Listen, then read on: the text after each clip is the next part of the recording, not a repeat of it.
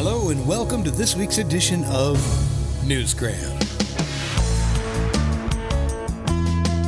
What happens when a man with an analytical mind takes a spiritual journey? Well, it can lead to some interesting results. Today, we're going to take a spiritual journey while at the same time debunking a few myths surrounding some of the most popular biblical stories that you've heard. We're all on our own journey, and we all follow a path guided by our own internal compass and by our own beliefs and experiences. Whatever your path, whatever you're doing for personal growth, it's what makes you unique. We bounce through life just doing the best we can, right? Try not to hurt anyone, be of service to others, and be in the right place mentally when the tough times come. Because they always come. Today, I want you to meet John Wheeler. He's a pretty fascinating guy, and he's going to share his journey with us. He wrote a book called Prayer is a Journey, and while it is a spiritual one, he talks about it so matter of factly that you can't help but be intrigued by it. It was like getting on Aladdin's magic carpet, you know. A magic carpet ride that starts with a phone call of sorts. And what do you do when the phone rings? Well, you answer it. I was told to by God.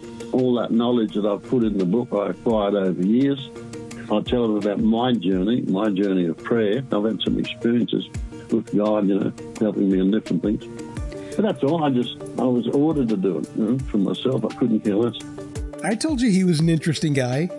He's obviously an author, but he's also a lawyer, a marriage counselor, and a modern day mystic. He was also foundation president for Big Brothers and Big Sisters in Australia for about 15 years. And he also knows a thing or two about physics. I was top of the class in physics, so I, I like physics. And when I saw this business about after the after the flood, God put a, a bow in the sky, and I thought to myself, that's nonsense. You know, the rainbow is formed by light being refracted through droplets of water. So rainbows have been around for years, long before Noah. And then I discovered one of God's tricks, or methods, I shouldn't say tricks. He will say things which are patently silly to get a message across. And, and there's one of them. So he's not against religion when he says these things didn't happen. He's just saying you need to think about them differently. They didn't happen the way you were told, but to know the difference, you need to pray.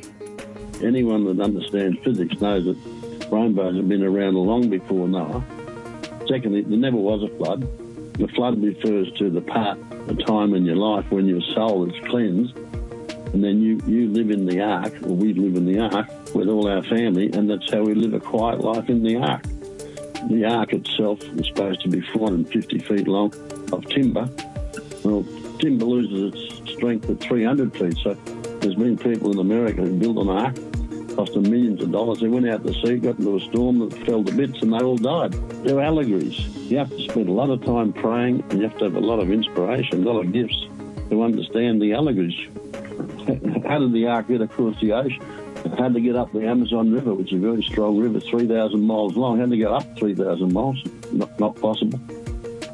How did Noah understand 2 million creatures? There's some suggestion there was 20 million creatures, but it doesn't believe in two. How would he know 2 million creatures to get? Know, not possible. So it's just not possible. If you use your common sense, you just see it's not possible. Now, I know some of that may be controversial depending on your belief system, but the big takeaway here is the stories are allegorical. Don't dismiss them, work to understand them so you can get the benefit from them. While we're on the subject, let's talk about Adam and Eve. Adam and Eve never existed. Adam is the first man, and Eve is the first woman in a person's soul.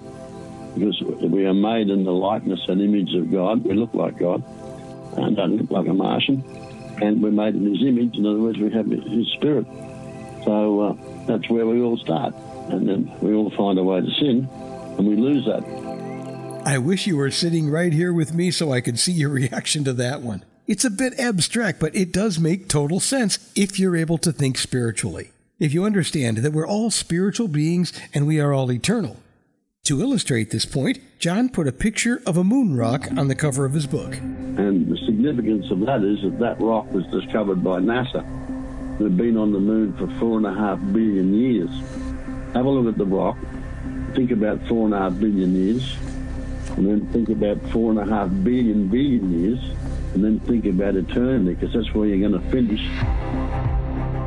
You need to make decisions now because eternity doesn't end. The four and a half billion times four and a half billion is nothing compared to eternity. That's what that's all about. It's a lot to think about, but he says that's really the key. Thinking and reflecting on your life, our purpose, and what we were put here to accomplish, which is to grow spiritually. The only way you get insight is you must pray to be given insight. I think it's Paul the Apostle and one of the famous Greek uh, philosophers, I forget which, says the unreflected life is not worth living unless you lie down at night and run through your mind what you did that day or where you can correct yourself, reflect on your life. Your life's not worth living because you're not making any advances. That's my take on the whole subject. People need to pray and reflect on their life. How can I improve myself? What have I done wrong? What did I do wrong today? What mistakes I make, because we make mistakes all day, and then just correct them. That's all. The Greek philosopher he was talking about was Socrates, who is once said to have proclaimed, The unexamined life is not worth living. Along his journey, John found that one of the problems with modern religion is that it just doesn't work anymore.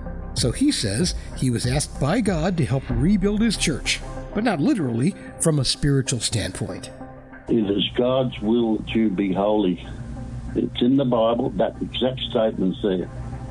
God's will that you be holy. To be holy, you just don't go and have a cup of coffee and say, oh, today I'm going to be holy. You have to work at it. You have to pray, you have to study, you have to work in the environment. It's meant to be a thought provoking book. It's meant for people to read, uh, to study, if you like, and, and, and, acquire the knowledge. I've read I've read many hundreds of books, uh, so it's not just it's not just this book. But I'm just trying to give people a the method of doing it, you know. If God wants you to be holy, then why the hell would we not be holy? In his book, John says, Become holy and you will have a life you wouldn't believe. And if you want to learn how to do that, have a look at his book, Prayer is a Journey by John Wheeler. If God wants you to be holy, then why the hell would we not be holy? Why the hell indeed? Look for Prayer is a Journey at all the usual places, and it depends on what country you live in, but we've put links to Amazon and Barnes & Noble in the show's description. And that will do it for this edition of Newsgram from webtalkradio.com.